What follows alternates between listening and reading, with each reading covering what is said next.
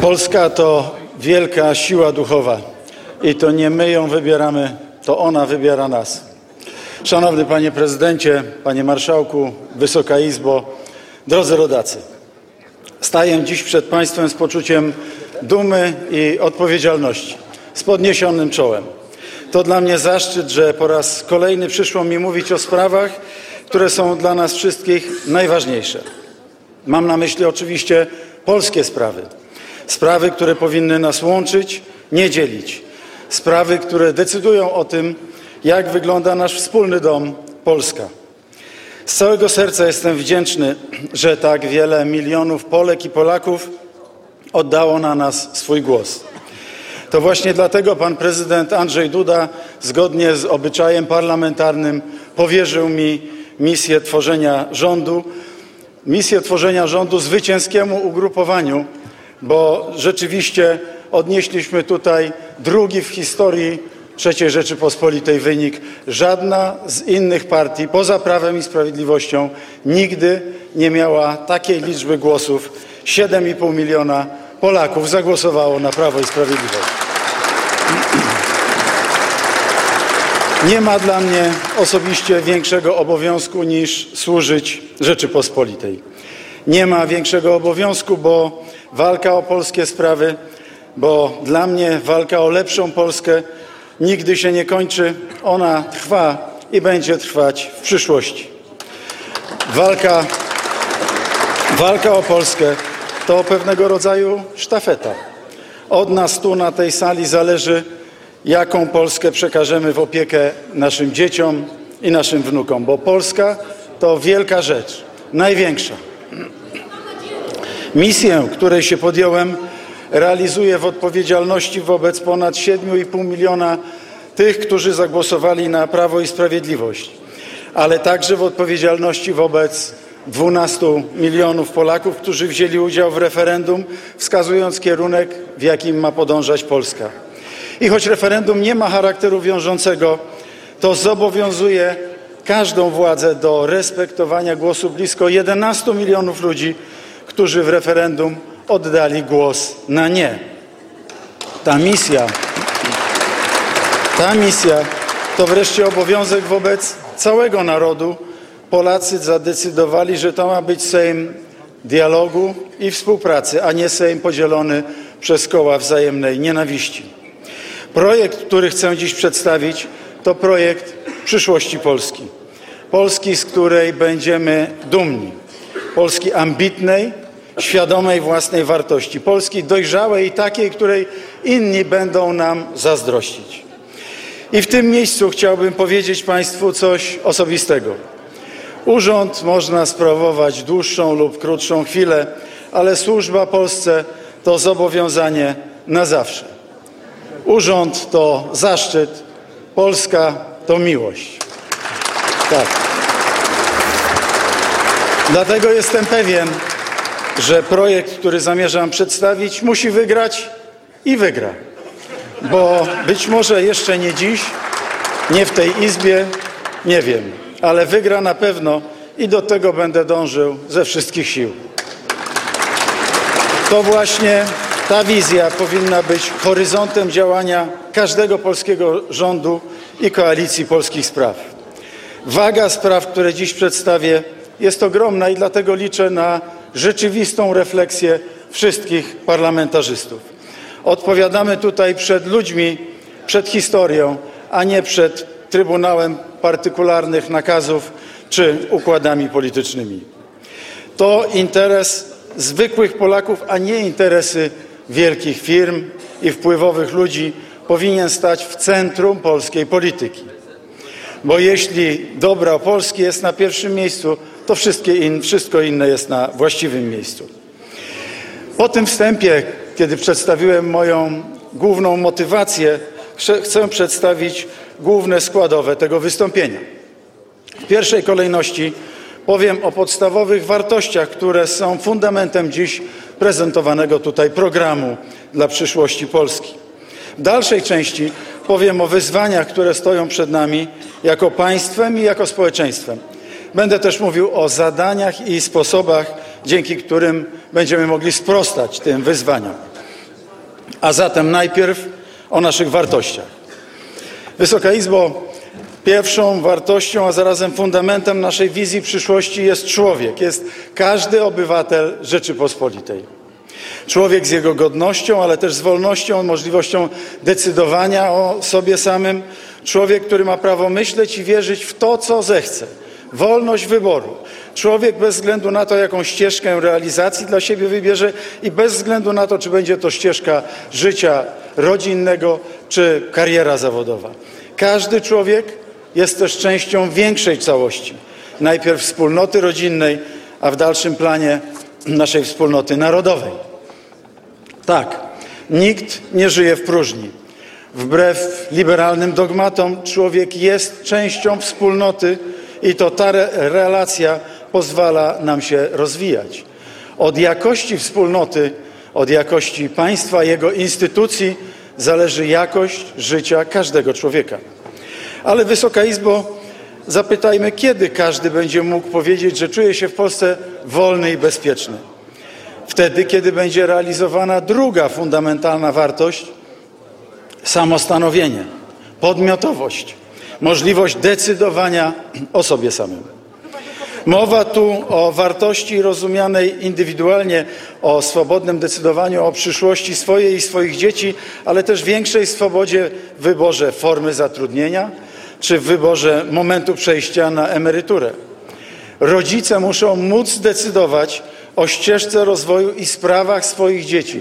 Tak, rodzice, a nie politycy.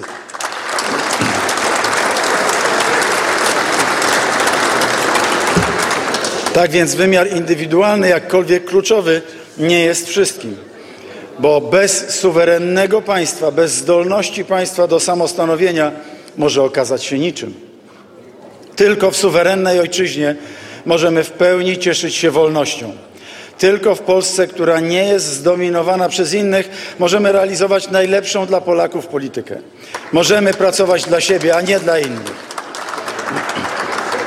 A taki stan Taki stan spraw znamy aż nadto dobrze z naszej historii.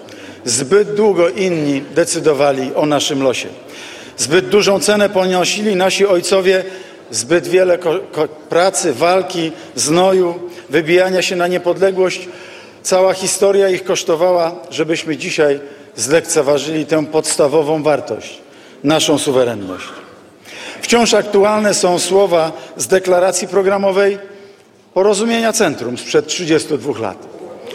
Nie będzie dobrobytu ani bezpieczeństwa w kraju, który nie zabezpieczył swojej suwerenności.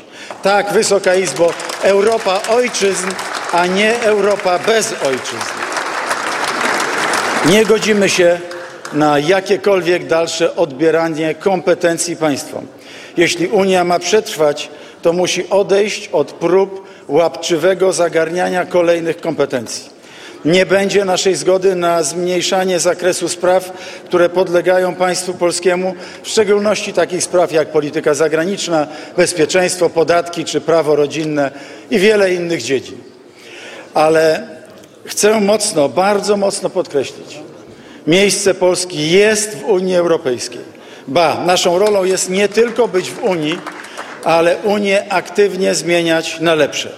W ramach Unii możemy zagwarantować Polsce dobrą, bezpieczną przyszłość. I tylko w ramach Unii możemy przeciwdziałać centralistycznym tendencjom, które jeśli będą kontynuowane, prędzej czy później ją zniszczą. Z drugiej wartości wyrasta trzecia. To ambicja. Polska ambitna to takie państwo, taka gospodarka i taki ład społeczny, które mogą być wzorem dla innych. Polska ambitna to Polska wielkich inwestycji, o których jeszcze powiem parę słów, to polskie firmy znane na całym świecie, to największa lądowa armia w Europie, Polska cyfrowych rozwiązań, to wreszcie Polska roz, z rozwiniętą infrastrukturą w każdym powiecie i w każdej gminie.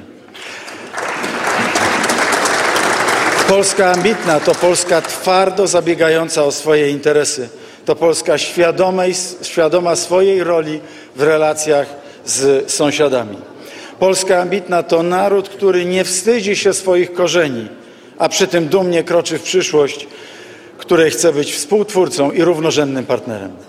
Wreszcie Polska ambitna to polska klasa polityczna potrafiąca odważnie i zgodnie budować polską drogę do wielkości. Krótko mówiąc, Polska ambitna to taka Polska, w której wszyscy, bez względu na wyznawane poglądy, czują dumę ze swojego kraju. Czują dumę, bo wiedzą, że ich państwo o nich zadba, a nie ich porzuci. Czwartą wartością, na której opieramy naszą politykę, jest wiarygodność. Władza musi realizować to, co obiecuje. W życiu codziennym jest to czymś fundamentalnym. Dotrzymujemy słowa naszym kolegom, bliskim, w rodzinie, ale ta zasada niestety bardzo często była w polityce ignorowana. Dziś można oczywiście nasze rządy krytykować na różne sposoby i z różnych punktów widzenia, ale to my pokazaliśmy, że głos Polaków naprawdę się liczy, a wyniki wyborów zobowiązują.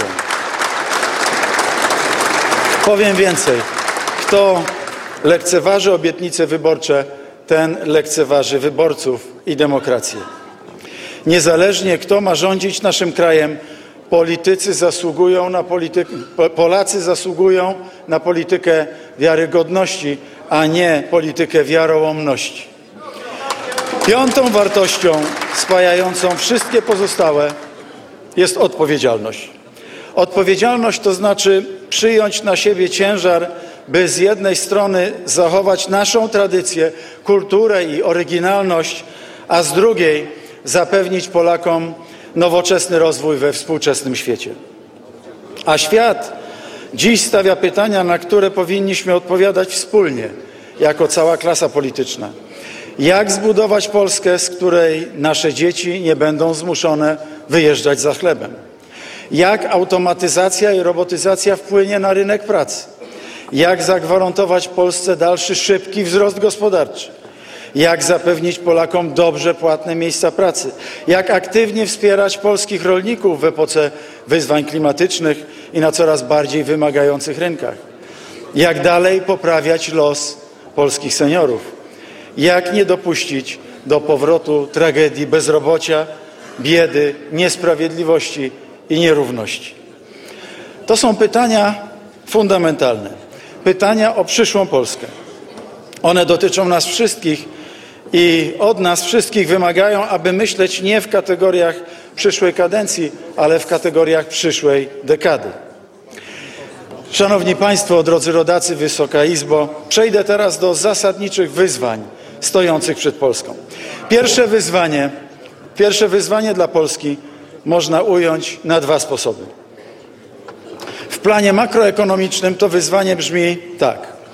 Trwale dołączyć do grona państw najbardziej rozwiniętych, do grona najbardziej rozwiniętych światowych gospodarek. A w wymiarze indywidualnym, w wymiarze osobistym, zwykłego człowieka, to wyzwanie można ująć prościej. Lżej pracować, a lepiej żyć. Ale co to tak naprawdę znaczy? Polska zamożnym krajem, krajem ludzi godnie zarabiających i cieszących się życiem. To nie taka Polska, w której pracuje się na dwóch etatach, żeby związać koniec z końcem. Nie taka Polska, w której żyje się w lęku, czy wystarczy od pierwszego do pierwszego, albo kupuje się na zeszyt. To nie taka Polska, w której normą była praca za 5 czy 7 zł na godzinę i nie taka, w której bezrobocie sięgało kilkunastu procent.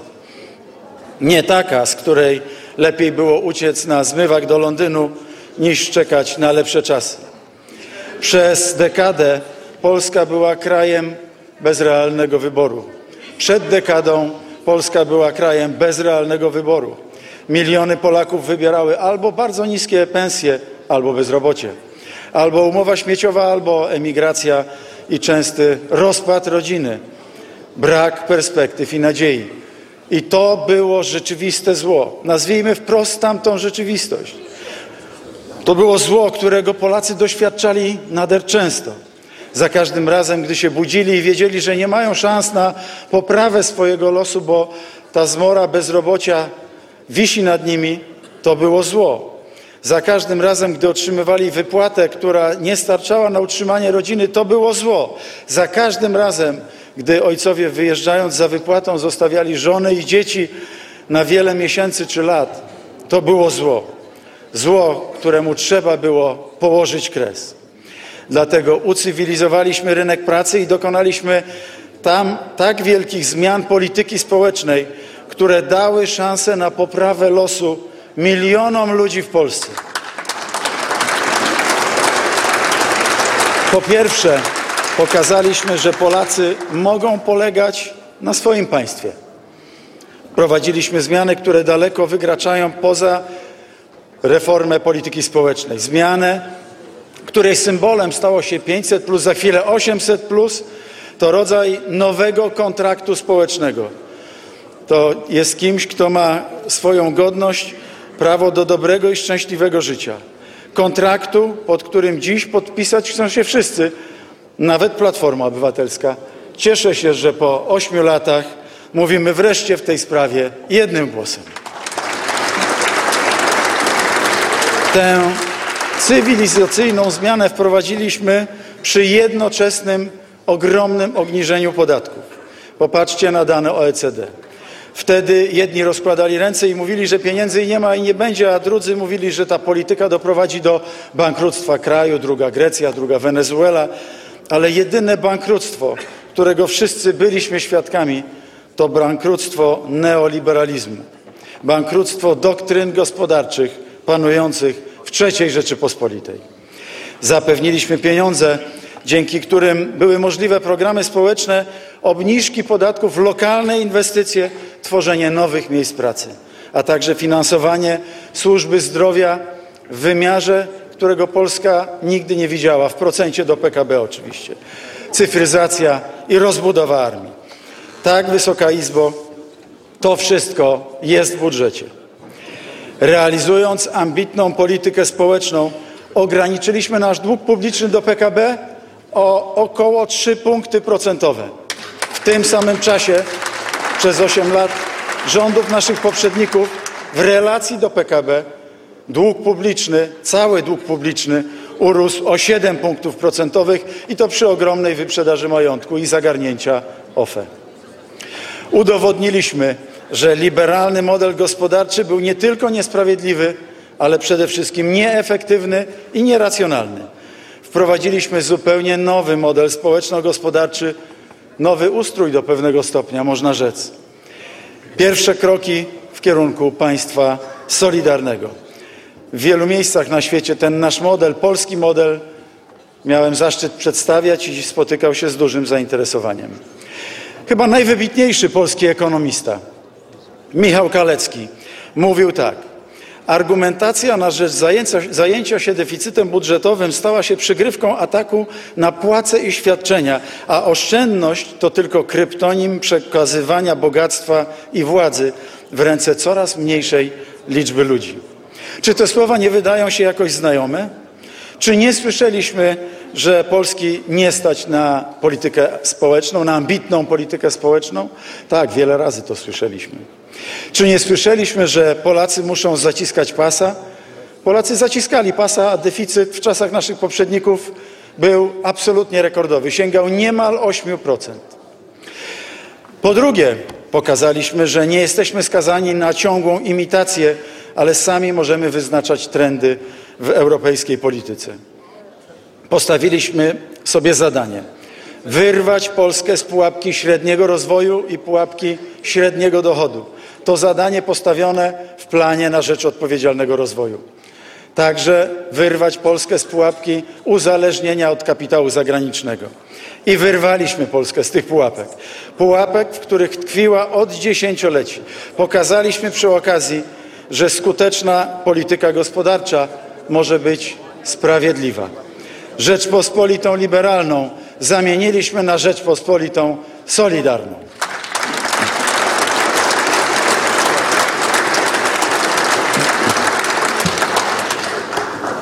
Tak, to po 2015 roku polska gospodarka urosła o ponad 33%. Rozwijaliśmy się w tym czasie niemal dwa razy szybciej niż USA i niemal trzy razy szybciej niż Unia Europejska. To od 2015 roku Polska stała się liderem w ograniczaniu ubóstwa dzieci. Wskaźnik zagrożenia ubóstwem wśród dzieci spadł, spadł o niemal 10 punktów procentowych, co stawia nas w ścisłej czołówce Unii Europejskiej. To po 2015 roku Polska stała się liderem w likwidowaniu luki VAT. Według ostatnich danych, danych Komisji Europejskiej, luka VAT spadła do poziomu poniżej 4%. Przypomnijcie sobie, jaka była ta luka w czasach rządów Platformy Obywatelskiej. Przywróciliśmy uczciwe zasady gry rynkowej. Ciężko pracujący przedsiębiorcy już nie muszą patrzeć bezradnie, jak ogrywają ich oszuści podatkowi. Uzdrowiliśmy sytuację w dziesiątkach branż, jak choćby w sektorze stalowym, paliwowym, urządzeń elektronicznych, o co od lat apelowali przedsiębiorcy. Więc podsumujmy z dumą. Drugie najniższe bezrobocie w Unii, silna złotówka, szybko spadająca inflacja, jeden z najszybszych wzrostów gospodarczych od czasów przed COVID-em do końca tego roku wśród krajów Unii Europejskiej. Rekordowy wzrost PKB w Unii za trzeci kwartał tego roku. 7,5 tysiąca złotych przeciętnego wynagrodzenia w sektorze przedsiębiorstw. W takiej kondycji jest polska gospodarka pod koniec czy po naszej drugiej kadencji. Kryzys za nami, odbicie gospodarcze przed nami. My jesteśmy w pełni sił finansowych, gospodarczych do kolejnego skoku. Zwróćmy także uwagę na nasz awans do grona 20, 20 największych gospodarek świata. Takie awanse nie dokonują się z dnia na dzień ani z tygodnia na tydzień. To efekt naprawy budżetu poprzez wdrożenie zupełnie nowych rozwiązań w Ministerstwie, Podatku, w Ministerstwie Finansów. To utworzenie kas, skuteczna walka z rajami podatkowymi, nowe rozwiązania informatyczne, wprowadzenie pakietu paliwowego, systemu SEND, raportowania VAT, mechanizm podzielonej płatności, mechanizm STIR i wielu, wielu innych rozwiązań. To efekt największej w historii trzeciej RP obniżki podatków dochodowych dla pracujących Polaków. Największej w historii trzeciej RP obniżki podatków dla pracujących Polaków. To efekt tarcz ratujących miejsca pracy w kryzysach i tarcz osłonowych dla ludzi. To efekt wielkich inwestycji wyrównujących szanse w Polsce gminnej, Polsce powiatowej, Polsce lokalnej. Dziś nastał też moment wyjątkowy. Pierwszy raz w historii naszego kraju pracuje ponad 17 milionów osób. A więc to także efekt aktywizacji ludzi na rynku pracy i najniższego klina podatkowego. Tak, najniższego klina podatkowego wśród unijnych państw OECD. A tyle słyszeliśmy o tym, że Polska pod rządami Prawa i Sprawiedliwości to Polska leniów, pijaków, nierobów. Jak trzeba myśleć o Polakach, żeby tak mówić? Szanowni Państwo, teraz przed nami nowy obowiązek i nowe zadanie. Skokowe podniesienie jakości pracy w Polsce, a co za tym idzie również skokowy wzrost pensji Polaków. Nasze założenie na koniec tej kadencji to średnia e, pensja Polaków 10 tysięcy złotych brutto i to jest nasz konkretny plan, pod który mamy bardzo konkretne projekty. To jest wizja Polski, w której praca daje poczucie stabilności, ale też poczucie sensu. Bo w pracy nie może chodzić tylko o to, żeby przeżyć od pierwszego do pierwszego. Chodzi o to, żeby pracować nie po to, żeby przeżyć, ale żeby żyć pełnią życia i realizować swoje marzenia.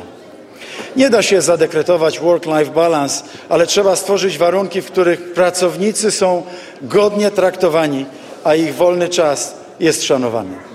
Postawiliśmy na taką właśnie wizję rozwoju, w której Polska staje się na naszych oczach krajem dobrze opłacanych specjalistów. Nie chcemy powrotu do sytuacji, w której naszą przewagą była tania siła robocza, skręcanie długopisów albo zbijanie palet. Możemy i musimy wygrywać jakością i wysokimi kwalifikacjami. Jeśli utrzymamy tempo rozwoju, jeśli utrzymamy tempo modernizacji polskiej gospodarki, tempo inwestycji, już niedługo będziemy mogli spełnić wielki sen naszych rodziców, naszych dziadków. Żyć na poziomie Europy Zachodniej, ale bez tych błędów, które oni popełniają. Całkiem, całkiem niedługo możemy dogonić Hiszpanię. Wysoka Izbo, udowodniliśmy, że Polska nie jest skazana na biedę i zapóźnienia. Teraz drugie wyzwanie dla Polski wyzwanie geopolityczne.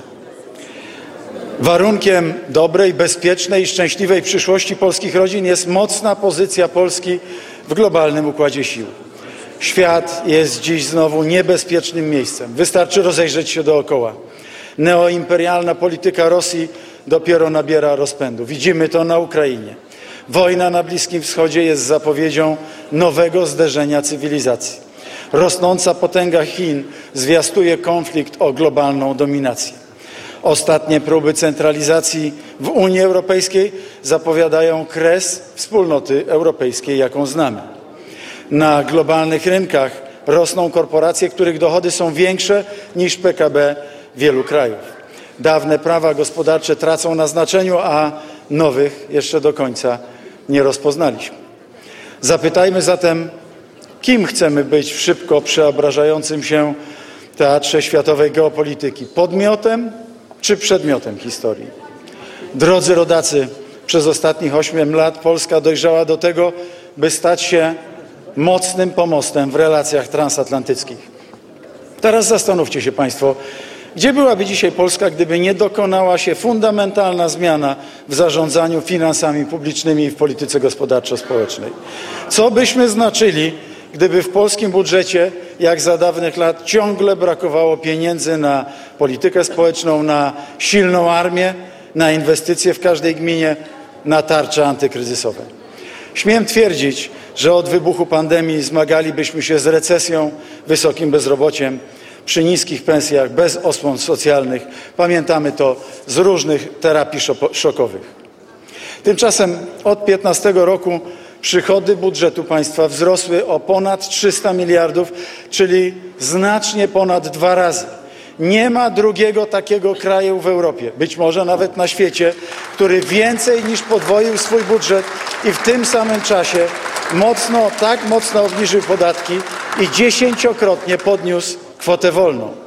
Tak, realny wzrost dochodów budżetowych, a więc po uwzględnieniu inflacji i po uwzględnieniu obniżek podatków CIT, PIT i e, również podatku VAT, tu matryca 500 produktów, przypominam, jest rekordem Europy.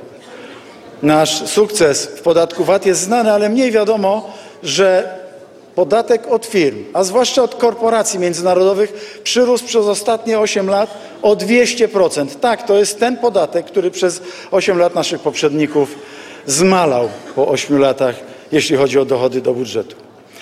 Uzależnienie Polski od kapitału zagranicznego to pułapka, o której mówiłem, zmalało z 66% PKB do 32-33% w relacji do PKB. W samym 2022 roku Polska miała jeden z najwyższych wzrostów realnego dochodu rozporządzalnego w OECD. W większości krajów ten dochód spadł. Jesteśmy odpowiedzialni za bezpieczeństwo kluczowego odcinka flanki wschodniej flanki NATO i Unii Europejskiej. Nasza filozofia to ściągać również zaawansowane technologicznie firmy, by były katalizatorem nowoczesności w Polsce, by szybko rosły pensje Polaków. 17 miliardów dolarów. Tyle wyniosła w 2022 roku wartość inwestycji zagranicznych tworzących nowe miejsca pracy w Polsce. Życzę każdemu rządowi polskiemu takich wyników w kolejnych latach. A ten rok, nadchodzący rok może być jeszcze lepszy. Intel, który buduje zakład integracji mikroprocesorów za blisko 20 miliardów, inwestycje Google, Microsoft, gigantów branży, branży IT, motoryzacyjnej czy zaawansowanych usług. Cieszy nas obecność amerykańskich gigantów w naszym kraju, bo to także wzmocni nasze bezpieczeństwo. Polski przemysł po pandemii rozwijał się szybciej i rozwija się szybciej niż w innych krajach, także naszego regionu. Polska w ostatnich ośmiu latach odnotowała drugi najwyższy wzrost produkcji przemysłowej w Unii Europejskiej. Eksport przez te lata wzrósł o ponad 100%. Zagraniczna prasa, zagraniczna prasa wskazuje Polskę jako jedno z ośmiu państw, które będą fundamentem nowej architektury światowego porządku gospodarczego. Historia daje nam szansę, ale to od nas zależy, czy ją wykorzystamy. Mógłbym tu mówić o dziesiątkach inwestycji, które już zrealizowaliśmy od Baltic Pipe po Mierzeję Wiślaną, ale skupię się na trzech, czterech kluczowych. Z punktu widzenia przyszłego rozwoju i bezpieczeństwa kraju taką kluczową inwestycją jest Centralny Port Komunikacyjny i polski atom. Centralny Port to realny skok cywilizacyjny Polski. To wielki hub transportowy, to nowe drogi, to szybka kolej, to przełom w transporcie publicznym, dzięki któremu nasi rodacy będą mogli dotrzeć z najodleglejszych zakątków Polski w kilka godzin, w parę godzin do serca Polski, do stolicy, do Warszawy. Port ten włączy Polskę w sieć globalnych przepływów, spedycje, ruch turystyczny, a nawet przerzut wojsk i sprzętu armii sojuszniczej. Bo w promieniu niemal tysiąca kilometrów nie ma tak dużego lotniska, jakie projektujemy w ramach CPK. Odłóżmy mikromanię na bok. Proszę Wysoką Izbę, odłóżmy mikromanię na bok. Nie propagujmy perspektywy naszych wrogów czy naszych konkurentów. Dajmy Polsce szansę wybić się na wielkość.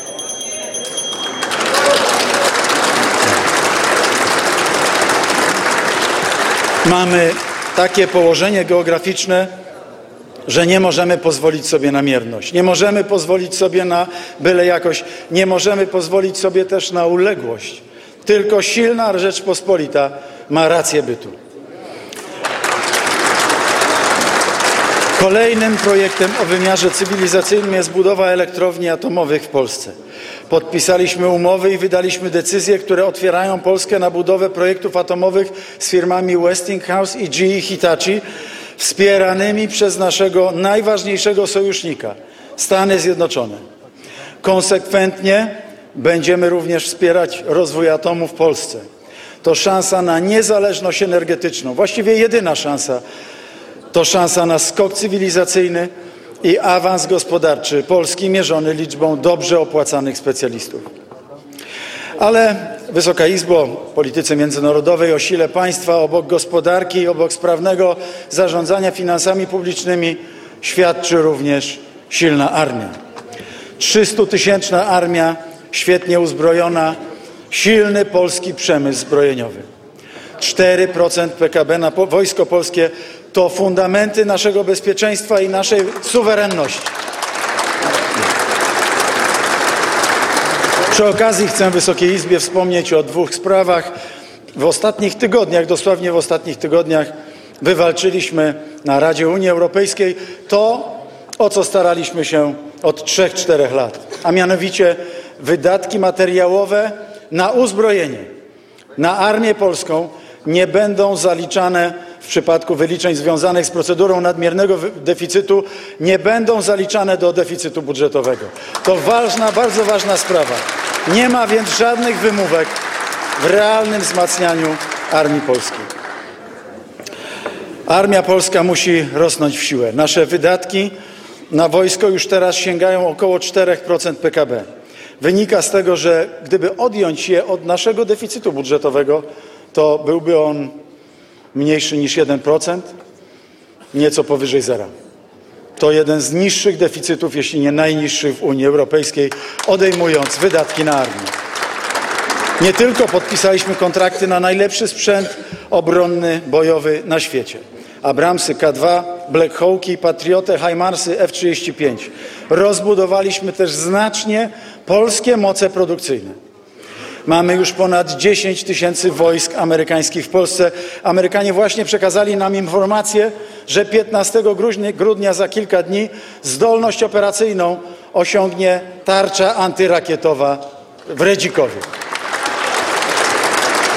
A pamiętacie Państwo 17 września 2009 roku w 70. rocznicę ataku wojsk sowieckich, Rosji sowieckiej na Polskę.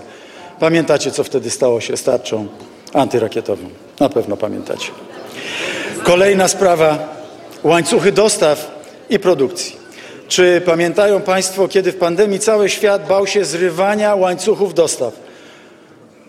Otóż one odradzają się w Polsce.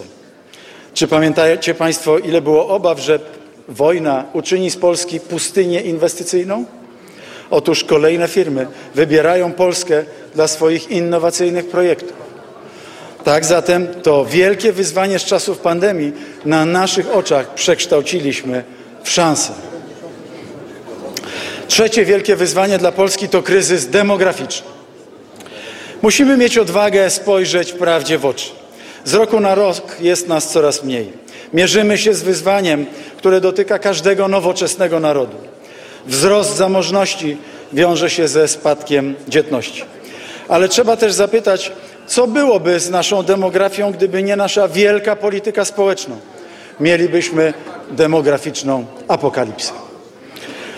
Nasza polityka społeczna sprawiła, że Polki stały się bardziej aktywne zawodowo, pewniejsze siebie w kontaktach z pracodawcą. Wskaźnik aktywności zawodowej kobiet wyniósł na początku naszych rządów 60, około 60%, teraz to jest około 70%.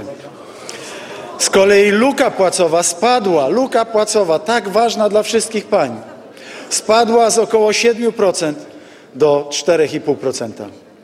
I choć sytuacja kobiet jest coraz lepsza, to przecież dobrze wiemy, że panie mają trudniej na rynku pracy, nie tylko. Bo muszą walczyć nie tylko z systemową niesprawiedliwością, choćby ta luka płacowa, ale także z wieloma stereotypami. Nie ma ważniejszej sprawy przy decydowaniu o założeniu rodziny niż możliwość zamieszkania we własnym domu, we własnym mieszkaniu. I w ciągu ostatnich lat w Polsce zaczęliśmy oddawać do użytku najwięcej mieszkań od kilku dekad. Wprowadziliśmy bezpieczny kredyt 2%, który pomaga młodym rodzinom. Jednak choć wiele zrobiliśmy, to nie osiągnęliśmy efektu demograficznego, jaki byśmy chcieli. A to oznacza, że szukając nadziei na sukces demograficzny, musimy zwrócić uwagę na nowe czynniki. Przede wszystkim są to czynniki kulturowe. Czasy się zmieniają. Widzimy, że nasze żony i nasze córki i nasze wnuczki chcą dziś żyć zupełnie inaczej. I wszyscy panowie muszą to zrozumieć. Wiemy, że dziś rodzina często jest przedmiotem ataku. Że na Zachodzie ludzie wybierają coraz częściej model, który niepięknie nazywa się DING. Double income, no kids. Podwójny dochód, bez dzieci. Niekiedy to wybór podyktowany koniecznością. Demografia to także problemy z płodnością. To epidemia naszych czasów, ogromne wyzwanie. I każdy powinien w takiej sytuacji otrzymać wsparcie. I dlatego w dekalogu polskich spraw zdecydowaliśmy się wpisać bon rodzicielski, który zapewnia finansowanie różnych metod leczenia niepłodności. Kierujemy się tutaj zasadą wolności, swobody. To rodzice decydują, jaką metodę leczenia wybiorą. Przed nami wyzwanie zmierzenia się też z nowymi rolami i nowymi aspiracjami kobiet. I ja, i mężczyźni z mojego pokolenia wychowani byliśmy nieco inaczej niż dziś. W moim domu matkę zawsze całowało się w dłoń. To była oznaka wdzięczności i szacunku. Ale prawda jest taka. Ale prawda jest też taka, że starsze pokolenia często żyły w przekonaniu, że miejsce kobiety jest w domu, a miejsce kobiety jest i powinno być tam, gdzie ona sama je sobie wybierze. Tu nie chodzi o to, żeby znieść różnice, bo pięknie się różnimy, ale chodzi o to, że możemy być różni, ale musimy być równi. Dla młodych Polek i Polaków posiadanie dzieci jest jedną z najważniejszych wartości, ale będą ją mogli realizować, gdy pozwoli na to praca, płaca i warunki mieszkaniowe. A co zrobiliśmy i co dalej chcemy robić w tych dziedzinach pracy, płacy, warunków mieszkaniowych, żłobków, przedszkoli, miejsc w żłobkach, miejsc w przedszkoli, przedszkolu, to wszyscy przecież wiedzą. Skład rządu, który zaproponowałem dwa tygodnie temu, to odzwierciedlenie tego, szanowni rodacy, jak mogłaby wyglądać Polska w tej nowej konfiguracji, jak mógłby wyglądać polski rząd. To byłaby Polska młodsza, bardziej dynamiczna i bardziej kobieca. Mam świadomość, że to wymaga wielkiej roboty od wszystkich, jak to młodzi mawiają, boomersów i dziadersów również. Musimy się posunąć, zrobić miejsce dla młodych i dla kobiet. Tego chcą Polki i Polacy i jesteśmy na tę pokoleniową transformację gotowi. Czwarte wielkie wyzwanie dla Polski to rewolucja cyfrowa. Przez długie lata Polacy rewolucje cyfrowe oglądali tylko w filmach science fiction. My cyfrowe rozwiązania uczyniliśmy częścią naszego codziennego życia. Elektroniczne PIT-y, e-recepty, e-zwolnienia. Miliony Polaków korzystają z nich na co dzień. Aplikacja M-Obywatel pobrana już przez blisko 10, milion, blisko 10 milionów razy, a z profilu zaufanego korzysta ponad 16 milionów użytkowników. Natomiast z internetowego konta pacjenta do czerwca 2023 roku skorzystało ponad 17 milionów pacjentów. To dzięki tym zmianom funkcjonowanie dzisiaj jest o wiele łatwiejsze. Chcę przy okazji podkreślić, że nad tymi zmianami pracowali 30-parolatkowie w naszym rządzie. Wprowadziliśmy do Sejmu i do Rady Ministrów nowe pokolenie ekspertów, młodych ekspertów, które na naszych oczach przeprowadziło Polskę z ery analogowej do ery cyfrowej. Ale za rogiem mamy kolejne wyzwania. Tygodnik The Economist za słowo roku 23 uznał czat GPT. Polski rząd musi znaleźć odpowiedź na pytanie, jak będzie wyglądać świat w dobie sztucznej inteligencji, która wkracza coraz odważniej do naszego życia. Jak będzie wyglądać nasza praca, kiedy coraz więcej rzeczy lepiej będzie wychodziło komputerowi niż nam.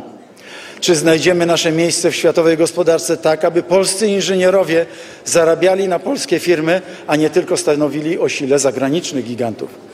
Dlatego tak ważne jest, żebyśmy byli twórcami, a nie tylko odbiorcami usług cyfrowych. Chcemy, żeby Polska jeszcze wzmocniła swoją pozycję jako zagłębie talentów z branży IT. Jednocześnie musimy mieć świadomość, że czwarta rewolucja przemysłowa to nowe pole walki o światową dominację. Globalni monopoliści prowadzą ostrą grę w walce o naszą uwagę, a przede wszystkim o nasze portfele. Technologia big data ułatwia życie i jednocześnie oplata nas ciasną siecią zależności. Im bardziej uzależniamy się od technologii, tym bardziej z obywateli stajemy się konsumentami uzależnionymi od wielkich korporacji. Nowe technologie muszą służyć rozwojowi, a nie tylko zyskom wielkich korporacji. Dlatego państwo musi mieć decydujący głos w sprawie rozwoju i wykorzystania narzędzi cyfrowych. Stawką jest tu nie tylko nasza pozycja w łańcuchu dostaw, ale po prostu nasza wolność. Musimy odpowiedzieć sobie na pytanie, czy granicę wolności określamy my sami jako państwo, czy będzie nam narzucał ją na przykład Facebook albo Twitter. Internet musi być wolny, także wolny od poprawności politycznej. O to zawsze walczył mój rząd.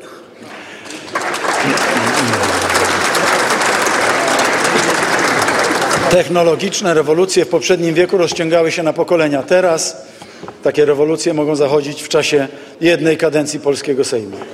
Wczoraj walczyliśmy o to, żeby praca była godnie wynagradzana. Dziś walczymy o to, żeby praca dawała gwarancję do ostatniego życia. Ale jutro należy do świata, w którym praca być może będzie niekonieczna. Będziemy musieli na nowo przemyśleć relacje rynku pracy. Polacy, którzy chcą, którzy, Polacy chcą pracować lżej, lepiej żyć, ale my musimy myśleć jeszcze dalej, jak, jak żyć dobrze w świecie, w którym już nie będzie za wiele pracy tak, takiej, jaką rozumiemy ją dziś. Wiem, że dla wielu moja propozycja może wydać się zaskakująca, ale czas najwyższy, żeby państwo polskie przygotowywało laboratoria przyszłości, w których będą tworzone modele rozwoju takich instytucji, jak chociażby powszechny, choć w moim odczuciu warunkowy dochód podstawowy. Pewne zalążki tego wprowadziliśmy już wcześniej, ale takie laboratoria muszą być kontynuowane w przyszłości. Czas, byśmy poważnie porozmawiali o tym, jak w świecie postpracy zagwarantować ludziom stabilne dochody i jednocześnie włączać ich w życie społeczne. Czas zaprojektować takie scenariusze rozwoju Polski, w których Polacy pracują dlatego, że chcą, że chcą wnieść coś do życia naszej wspólnoty, a nie tylko dlatego, że muszą.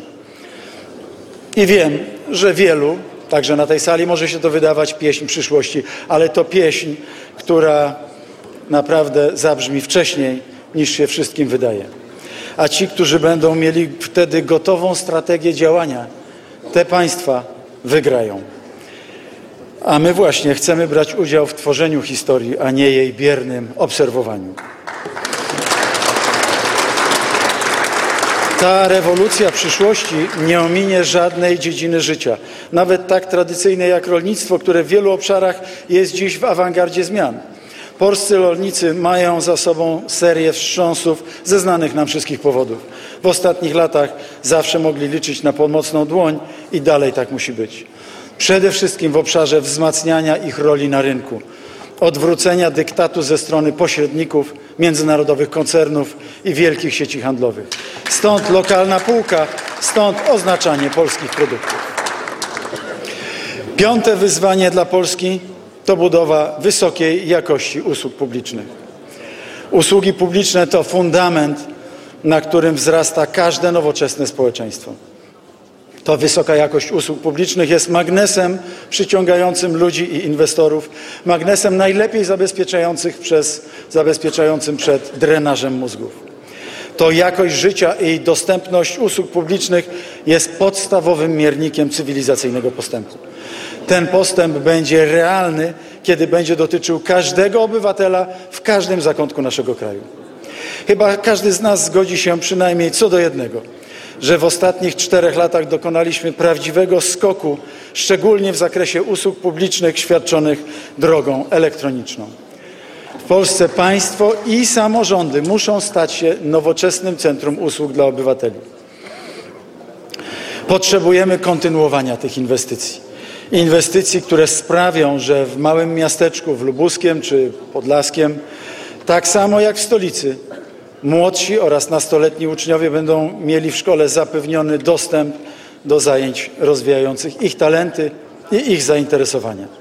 Inwestycji, które sprawią, że profilaktyka zdrowotna będzie oczywistością, będzie rozwijać się w każdym zakątku Polski, a łatwy dostęp do lekarzy i badań będzie po prostu standardem bo trzeba przyjmować nowych lekarzy na studia medyczne. To coś, co rozpoczęliśmy 7 lat temu, ale trzeba również dalej podnosić wydatki na służbę zdrowia.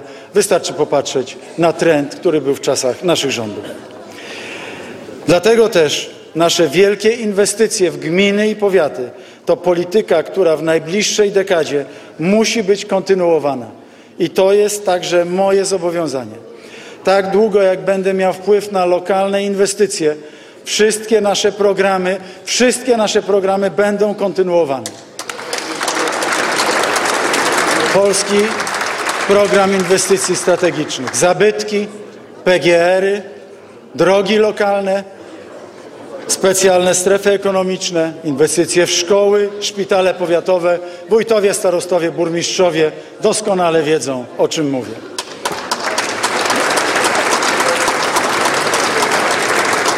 Szanowni Państwo, Wysoka Izbo. XXI wiek otworzyliśmy wielką reformą, stworzy, która stworzyła 16 województw. Ale dziś musimy zadać sobie pytanie, jakiej administracji Polska potrzebuje w trzeciej i czwartej dekadzie XXI wieku. Czy takiej, która skoncentrowana jest na największych ośrodkach, czy takiej, która dociera najbliżej obywatela. Likwidacja 49 województw doprowadziła do degradacji wielu byłych miast wojewódzkich i degradacji całych regionów. Warto się zastanowić nad zasadniczym odzyskaniem funkcji społecznych i gospodarczych przez miasta mniejsze i średniej wielkości. Poczyniliśmy tu spore inwestycje, ale trzeba je wzmocnić, aby przywrócić życie zaniedbanym regionom.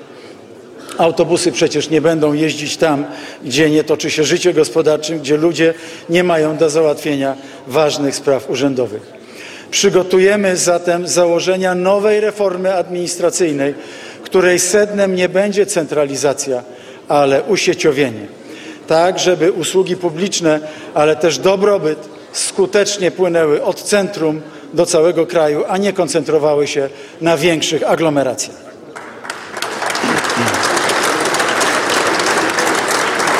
Szóste wielkie wyzwanie dla Polski to ambitna polityka srebrnego wieku. Przez wiele lat Polska była krajem, w którym sprawy seniorów zepchnięto na ostatnie miejsce. Nazwijmy to wprost. Sposób, w jaki neoliberalne rządy traktowały naszych seniorów, to niewdzięczność. Niewdzięczność wobec osób, które swoją ciężką pracą budowały wolną i niepodległą Polskę. Dlatego przez ostatnie 8 lat podjęliśmy ogrom pracy, aby przywrócić godność polskim seniorom.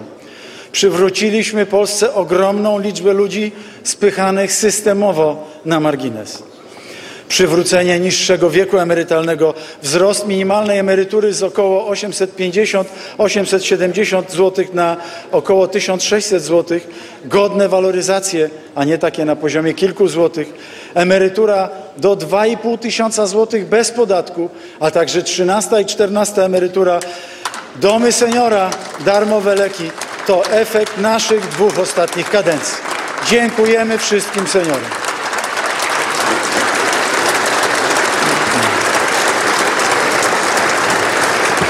Polski system emerytalny nadal wymaga zmiany, dlatego wprowadziliśmy systemy oszczędzania, na przykład Polski, polskie pracownicze plany kapitałowe, korzystają dziś z nich ponad prawie 4 miliony Polaków.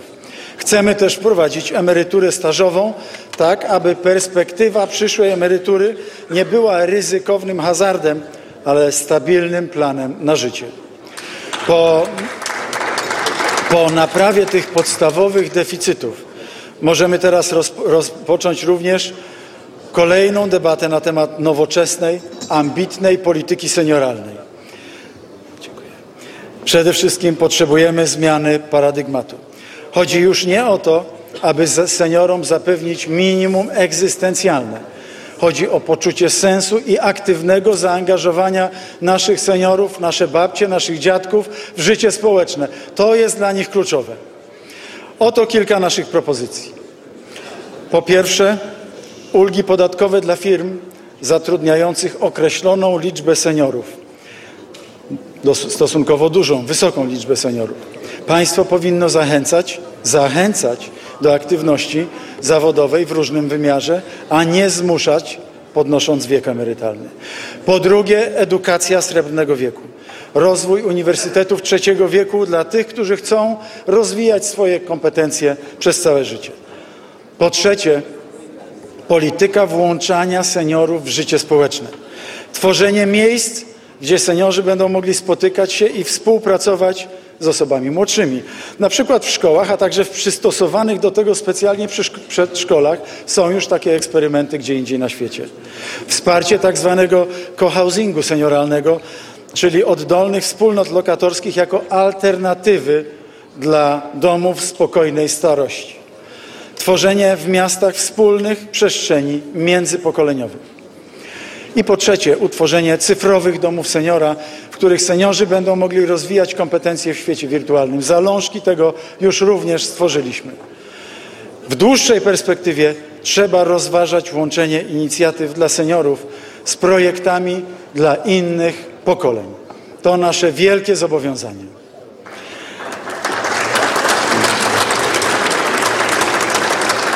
I wreszcie Siódme wielkie wyzwanie dla Polski to szeroko rozumiana kultura. Wiele mówiłem tu o sprawach, które w ciągu najbliższych 10-20 lat zrewolucjonizują rynek pracy i wymuszą zmianę całego modelu funkcjonowania państwa od architektury fiskalnej po politykę społeczną. Jednak w świecie jutra to właśnie kultura będzie, jestem o tym przekonany, odgrywać rolę najważniejszą. Chciałbym jednak, żebyśmy kulturę rozumieli bardzo szeroko. To nie tylko sztuka, nie tylko wszelkie doznania estetyczne i intelektualne, ale także wartość społeczeństwa przyszłości. W świecie postępującej automatyzacji tradycyjnego przemysłu coraz większe znaczenie będą zyskiwały przemysły kreatywne. To naturalne, że w miarę zaspokajania podstawowych potrzeb człowiek zwraca się ku wyższym potrzebom, potrzebie uczestnictwa. Widzimy zresztą tę zmianę u nas, w Polsce. Polityka zmniejszania nierówności i wyrównywania szans, której symbolem stało się 500, a teraz 800, plus, prowadzone przez Prawo i Sprawiedliwość, wyzwaliło nowe pragnienia, nowe aspiracje i bardzo dobre. Slajd, stąd też, stąd też kolejnym krokiem musi być oferta. Musi być oferta kultury skierowanej nie do wąskiego grona odbiorców, ale taka, która adresowana jest do wszystkich mieszkańców Polski, która odbierana jest w każdym mieście powiatowym. Nowoczesne świetlice, centra kultury, czytelnie i mediateki, cała infrastruktura instytucji kultury musi pokryć Polskę gęściej niż kiedykolwiek. Nowoczesne centra kultury w każdej gminie.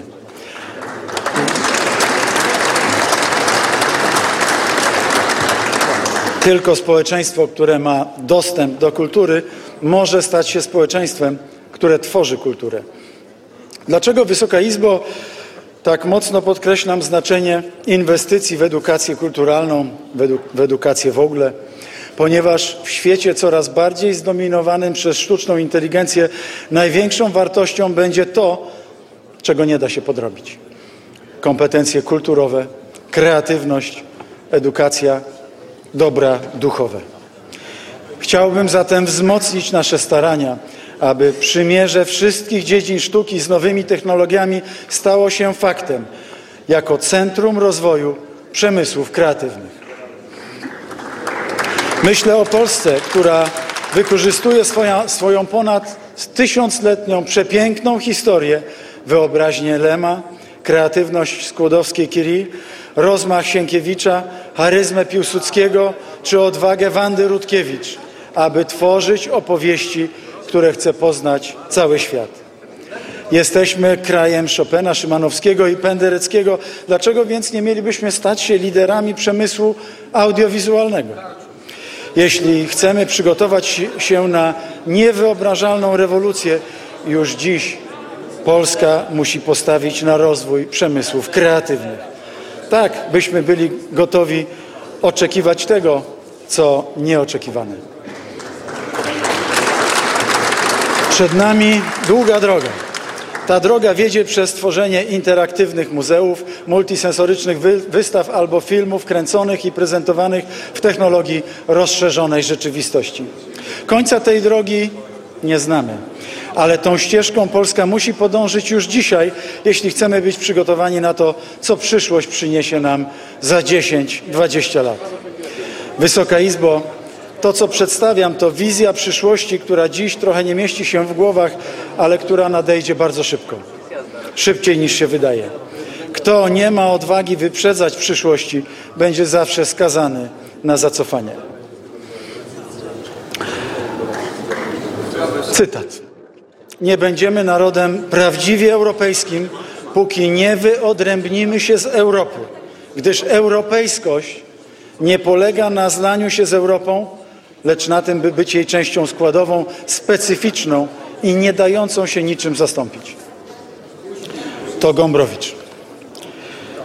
Właśnie takiej Polski chcemy. Nowoczesnej, twórczej, oryginalnej. Takiej, która będzie dumą dla Polaków i wzorem dla innych. Takiej, która nie odwraca się od swojej przeszłości, ale też ma odwagę sięgać w przyszłość dalej niż inni. Ale żeby, żeby tak mogło się stać, musimy wreszcie skończyć ze wstydem, właśnie z tą mikromanią.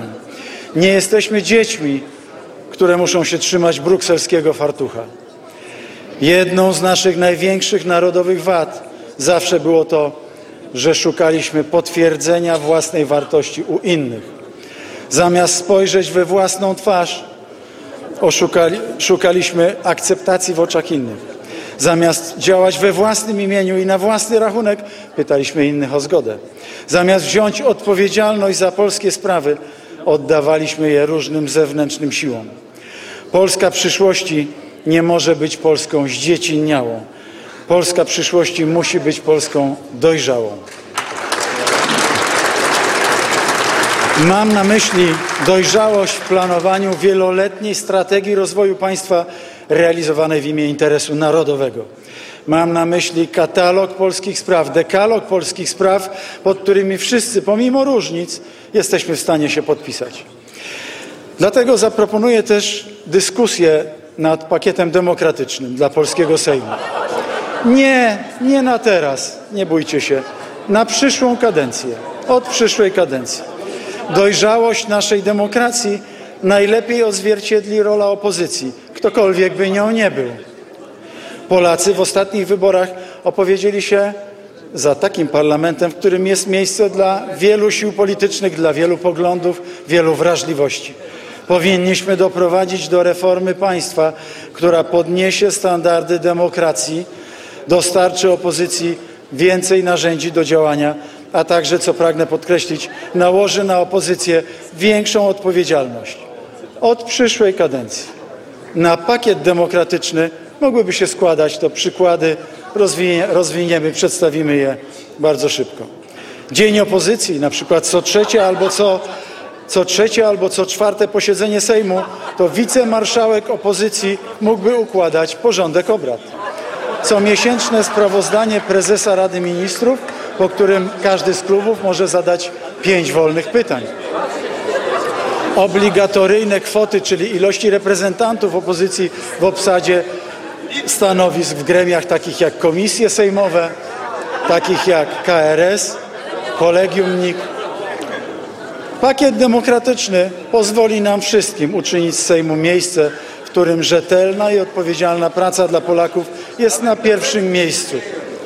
Ciepło myślę też o większym zaangażowaniu obywatelskim poprzez referenda, czy o usprawnieniu naszego e, działania wymiaru sprawiedliwości poprzez powołanie sędziów pokoju. Drodzy rodacy, Wysoka Izbo, wszystko to prowadzi nas na koniec do dwóch kardynalnych pytań. Pierwsze brzmi, jaka będzie Polska? Polska będzie taka, jacy będą Polacy, ale i my, Polki i Polacy, będziemy tacy, jaka będzie nasza ojczyzna. Ta zależność jest obustronna. Bo jeśli my, społeczeństwo, my, naród, będziemy ambitni, to i Polska w swoich planach i zamierzeniach będzie ambitna. A z kolei, jeśli Polska będzie wolnym i bezpiecznym krajem, to i my na co dzień będziemy mogli tą wolnością i tym bezpieczeństwem się cieszyć. Tak, taka ma być Polska. I drugie pytanie. Dla kogo ma być Polska? Polska nie jest naszą własnością, lecz naszym wspólnym dziedzictwem i zobowiązaniem. Budując silną i bezpieczną Polskę, także silną militarnie, dajemy spokój i pokój innym, także innym państwom w Europie Środkowej i Wschodniej. Kiedy wznosimy gmach Rzeczypospolitej Solidarnej, takiej, która zmniejsza nierówności społeczne i regionalne, inspirujemy innych do bardziej sprawiedliwego systemu, do lepszego ustroju. Mając takie, a nie inne położenie geograficzne i taką historię, możemy dla naszych wschodnich sąsiadów być pomostem na zachód, ale i tym na zachodzie możemy objaśniać, jakie są szanse, ale i jakie zagrożenia wiążą się ze wschodem bo Polska na tle innych krajów, Polacy na tle innych narodów są dobrym, solidarnym narodem o pięknej, przepięknej historii. Narodem pełnym dumy, poczucia sensu, narodem, który potrafi wyznaczać sobie wielkie zadania i sięgać tam, gdzie wzrok nie sięga. Podsumowując, tylko Polska, w której zwyciężą fundamentalne wartości, o których powiedziałem na początku, będzie gotowa zmierzyć się z zarysowanymi przeze mnie siedmioma wyzwaniami współczesności. To jest właśnie Polska, w którą wierzę. Wierzę w Polskę, w której Polacy będą mniej pracować, a więcej i lepiej żyć. Wierzę w Polskę, która jest strategicznym pomostem na, świat, na świecie, strategicznym pomostem dla Zachodu w globalnym układzie sił. Wierzę w Polskę, która w walce z kryzysem demograficznym jest gotowa na zmianę mentalną. Wierzę w Polskę, która wie, jak odnaleźć się w świecie jutra w epoce automatyzacji i robotyzacji. Wierzę w Polskę, w której każda miejscowość, bez względu na wielkość, to dobre miejsce, by żyć, pracować i planować swoją przyszłość.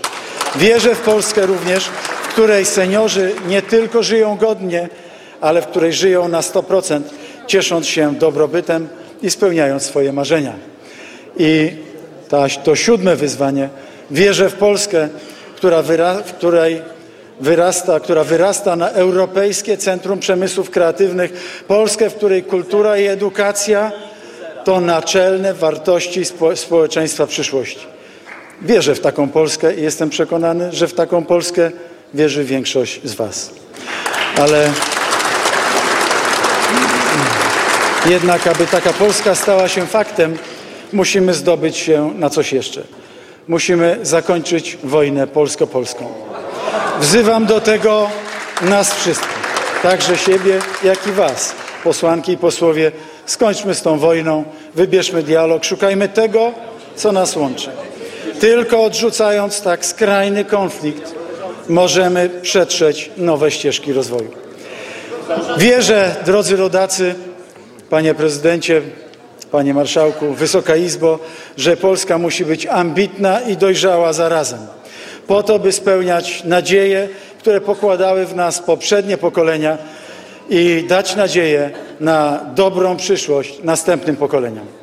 Bo polska przyszłość zrodzi się z naszej współpracy, naszej mądrości, z naszej odwagi i z głębi naszych serc. Dziękuję bardzo.